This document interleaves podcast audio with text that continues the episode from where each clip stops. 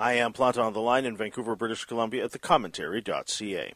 One of the more interesting figures in the history of British Columbia comes alive in a recent book by Greg N. Fraser, who joins me now. Mr. Fraser, a longtime educator, has written Joseph William McKay, a Métis business leader in colonial British Columbia, a biography of a remarkable figure whose lifespan, 1829 to 1900, affords him the chance to get a front row seat to the exploration and development of what would become this province.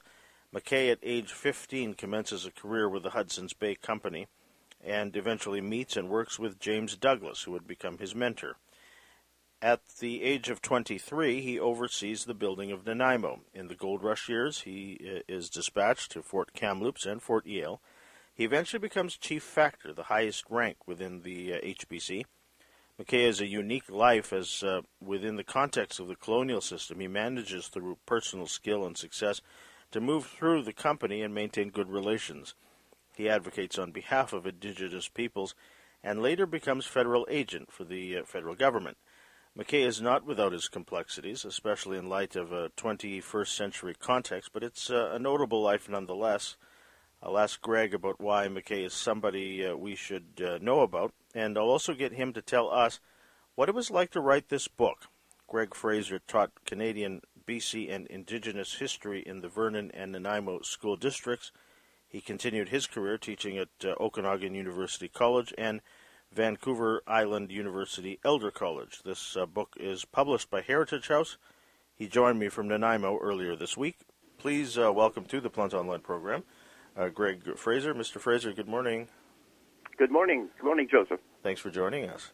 As I was telling you just before we started, uh, how much I enjoyed the book. It's it's a, a story that is um, it's just fascinating to read because it, it has so many um, his life, I should say, has so many intersections with, with the history of this this place, British Columbia. Um, you know, you, one wonders where to start. I guess we'll start at the beginning. Um, for um, uh, Joseph William M- McKay, what what sort of upbringing was it like for him? Well, he uh, both his parents were were Métis uh, on both sides, uh-huh. and uh, he was born in Quebec, where his father ran a small post for the Hudson's Bay Company um, both his family had strong connections with the Hudson's Bay Company.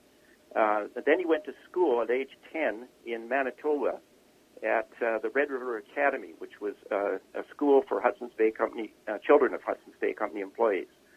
And that was his. Ba- it was gave him a good basic formal education.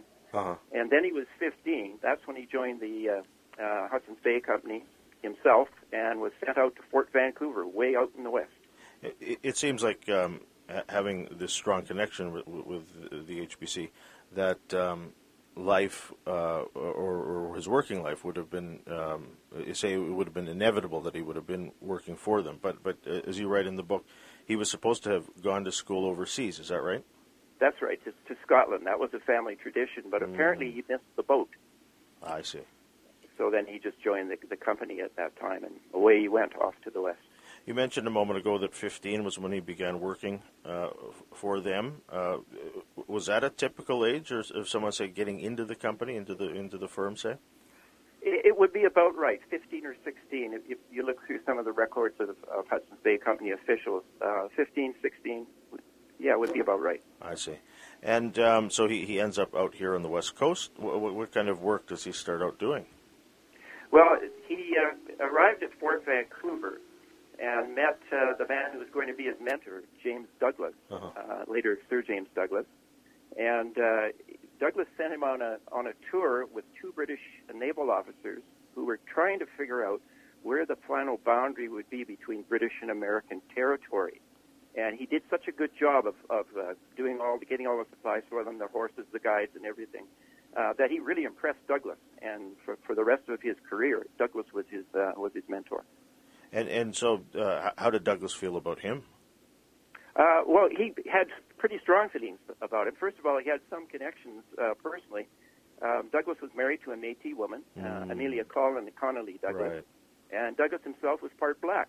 So there were, you know, connections with uh, with uh, um, different groups, which later on became important. And uh, uh, also, of course, Douglas recognized his abilities right away. He had a good ability with languages, McKay.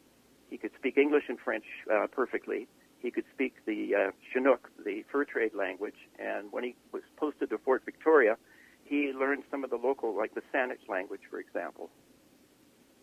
Yeah, that's the thing that, that that's um, uh, impressive about him, even at a young age, is the, the, the, abilities that he has, the skill that he has um, uh, in doing the work that needs to be done for for, for whatever task he's up to.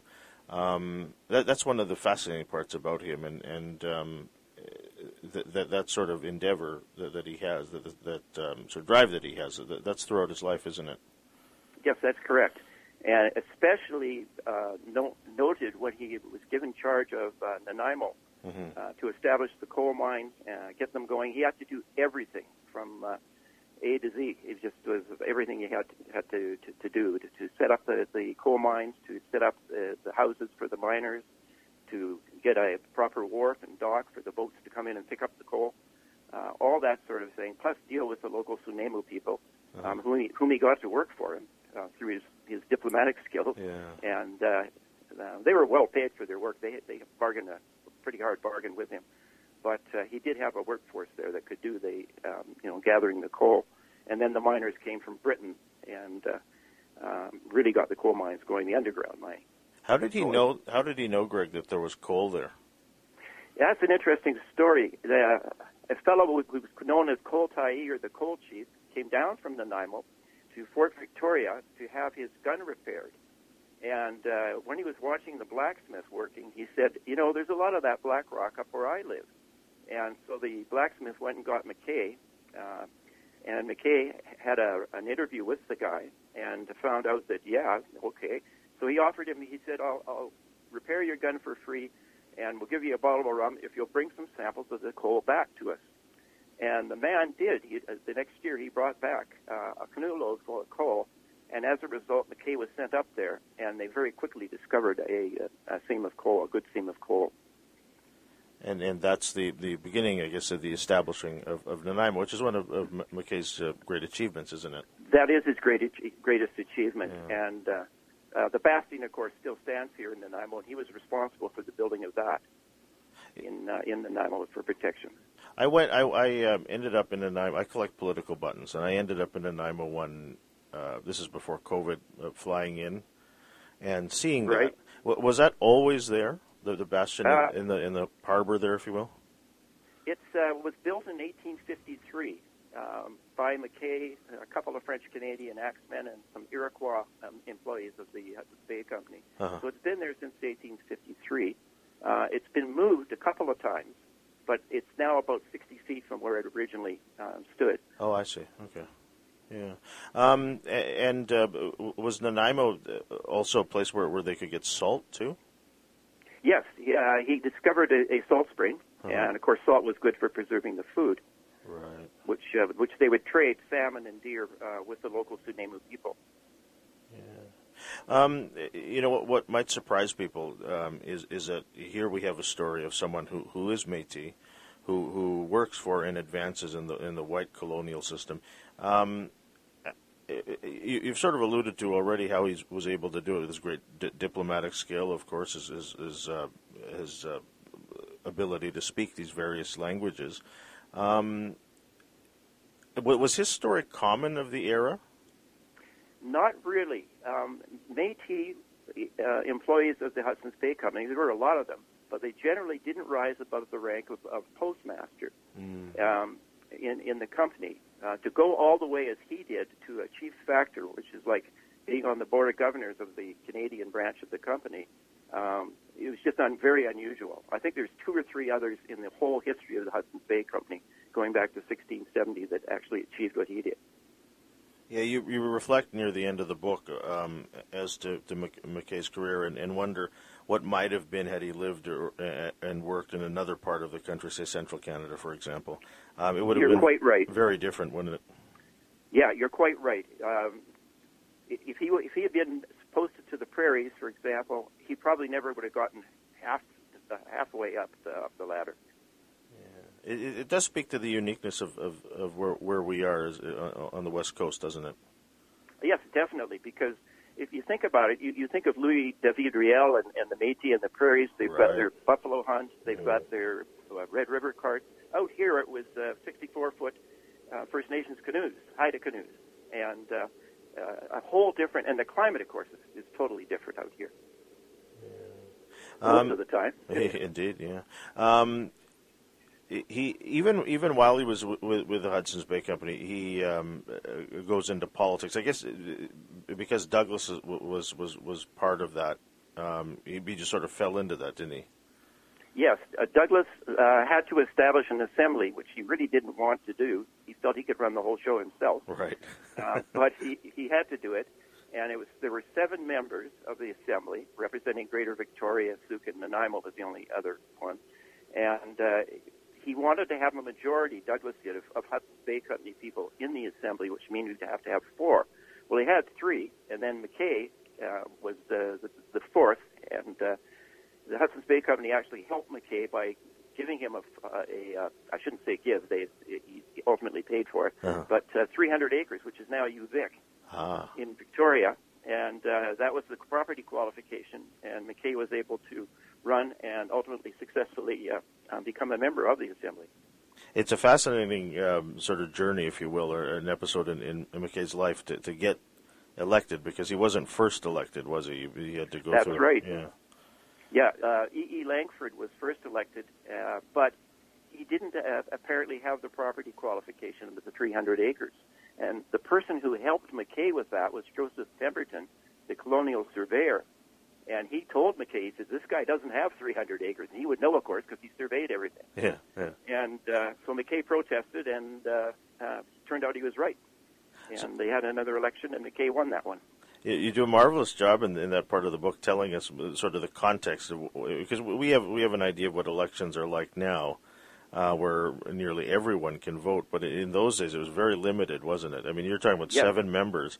Um, the, the population that could vote at that point was. I mean, you you, have a, a chart there with the numbers and a couple charts in the book where where um, or tables, I should say, where, where you talk about the numbers in the colony itself.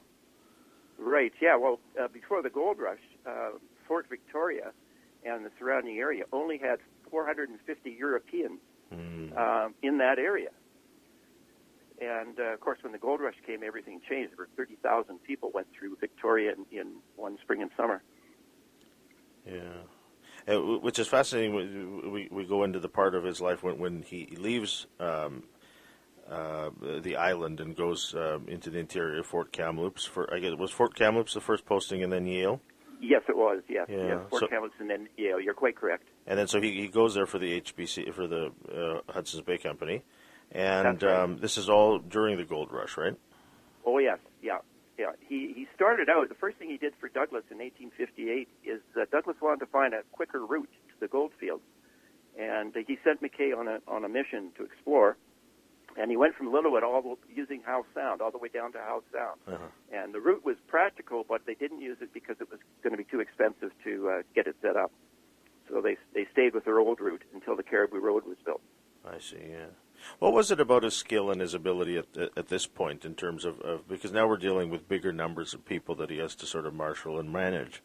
Um, That's. A, I'm glad you raised that point. Um, Amor de Cosmos, who was the editor of the Victoria or the British Colonist at that time, Uh-huh. now the Victoria Times Colonist, yeah. um, he hated anybody associated with the Hudson's Bay Company except he liked McKay. And when McKay left um, Victoria, he'd just gotten married to Helen Holmes, uh, who was an English lady, Uh-huh. and uh, the, the two of them were leaving to go to Fort Kamloops. Uh, de Cosmos wrote a very nice editorial saying that, as far as he was concerned, McKay was the only one who could could uh, was a friend to the newcomers, the people who came in in the gold rush time. And McKay could get along pretty well with anybody, and he, he certainly did that. And so Mc- de Cosmos wished him well. Mm, It was astounding. yeah. He didn't like the Hudson's Bay Company. There's no question about that. Right.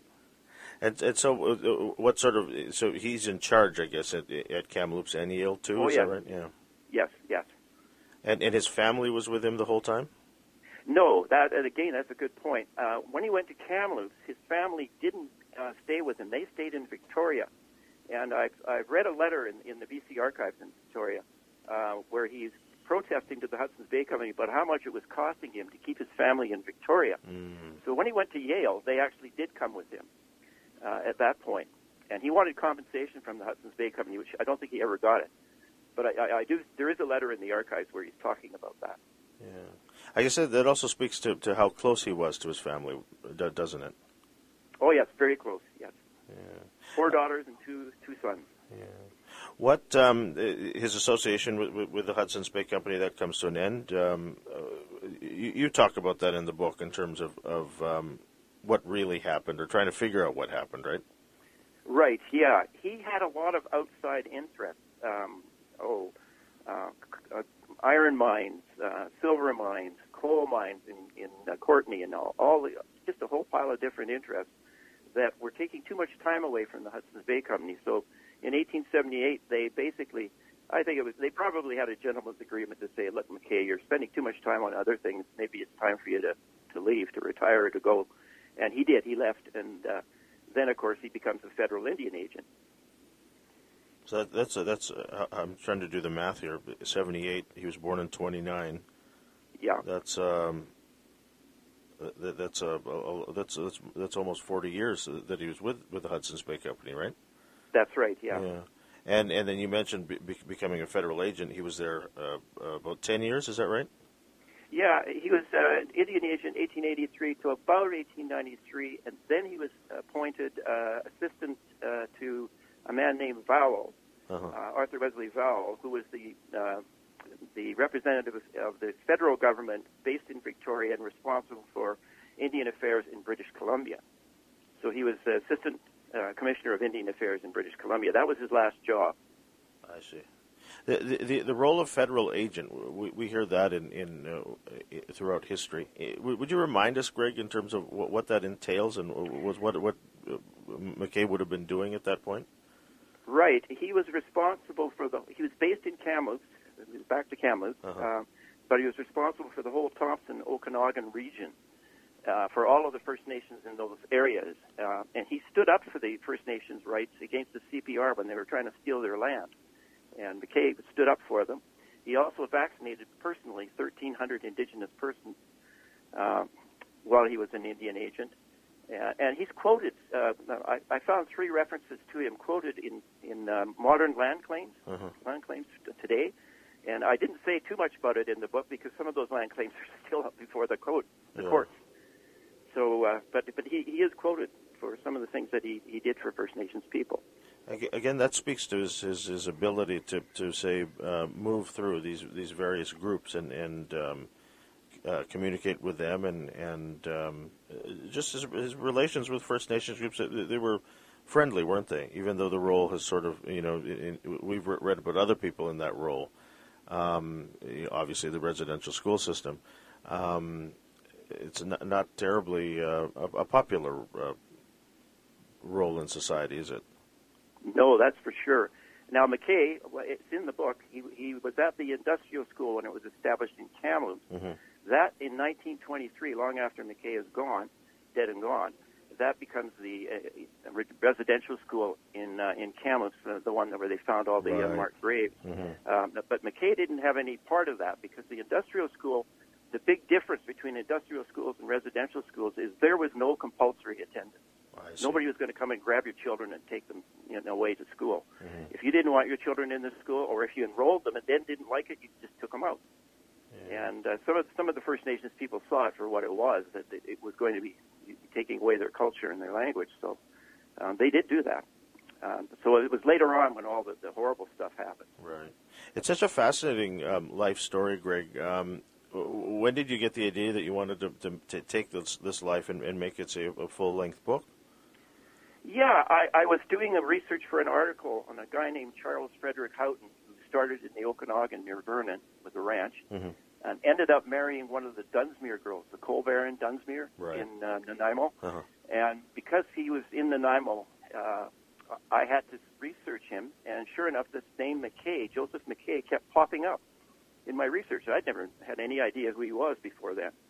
So then I started looking into him and then got fascinated, uh, as you mentioned, just got fascinated with uh, his background and how he managed to rise up. And then, in terms of your research, you mentioned letters in the archives and the sort. Um, his journals are there too. Is that right?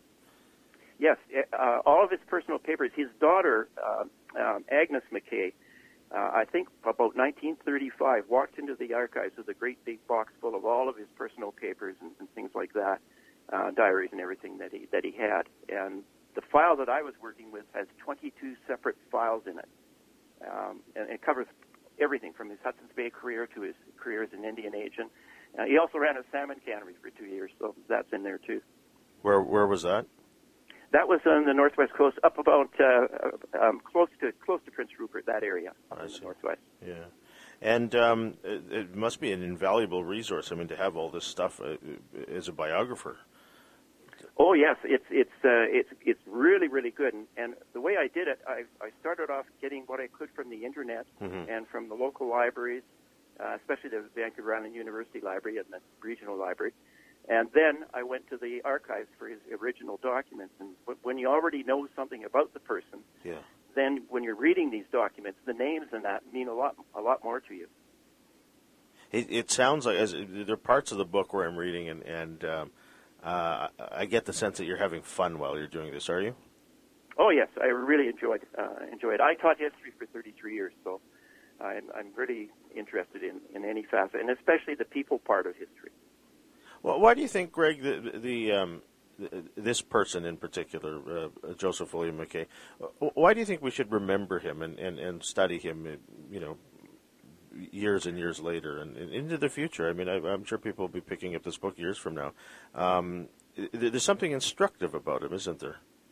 Yes, he had an ability to get along with almost anyone. Uh, I came across very few negative comments about McKay in my research. He was, he just was a, a, an affable person, and it didn't matter whether you were a local First Nations elder or you were a, a, a white gold miner coming up from California. He had the ability to get along with people. Yeah, yeah. Um, again, just a, just a, an important thing for us to reflect upon um, nowadays. The, the, the, book also has great stories. I mean, you, you, talked about the one finding coal um, the, the, story about managing drunkenness as he did in oh, Nanaimo. Yeah. I thought that was that, that, sort of chuckled there as I was reading yeah, the book.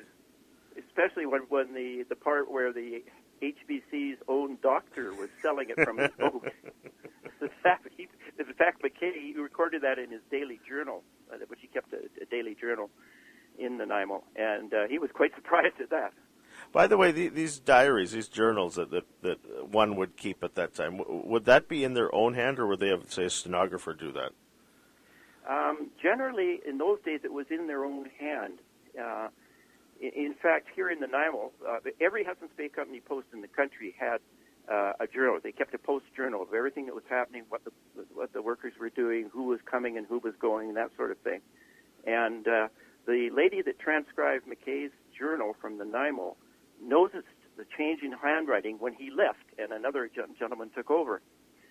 And mm. she said, "Oh yes, I can tell right now. The, the handwriting is different in the, in uh, in that respect." And so you mentioned having to have a translator. Uh, does that mean the the the, um, the penmanship? The transcriber. Oh, transcriber I transcriber. To, to, yeah, to, okay. yeah, handwriting. Uh, what is it like to read the, the actual handwriting itself? I mean, people don't write like that nowadays, do they? The penmanship. No, they don't. Yeah. Um, McKay's handwriting was actually pretty good, um, very very easy to read and and quite uh, quite well done. Um, some of the others, uh, no, yeah. it's hard. It's, it's hard to read, but it takes you a while. And so, what is it like for you as a historian to see something? I mean, is, is there a lot of say second guessing as to what's actually written sometimes? Sometimes you have to. Uh, yeah, there would be times where you can't transcribe a word or or a phrase or something like that and uh, you have to kind of just sort of put the words in in, in your own mind. Yeah. Uh, Greg, it's such, such, a fascinating book and, and an important one in, in, the history of this this project. You've done a marvelous service in terms of, of, of putting this together and and and writing it as as, as uh, engagingly as you have. I so appreciate your time today. Congratulations again on the book and, and continued good luck with it. Well, thank you very much, and, and best wishes to you as well. The book is called Joseph William McKay, a Métis business leader in colonial British Columbia. It's uh, published by Heritage House. Its author Greg Fraser joined me on the line from Nanaimo. In Vancouver, I'm Joseph Planta.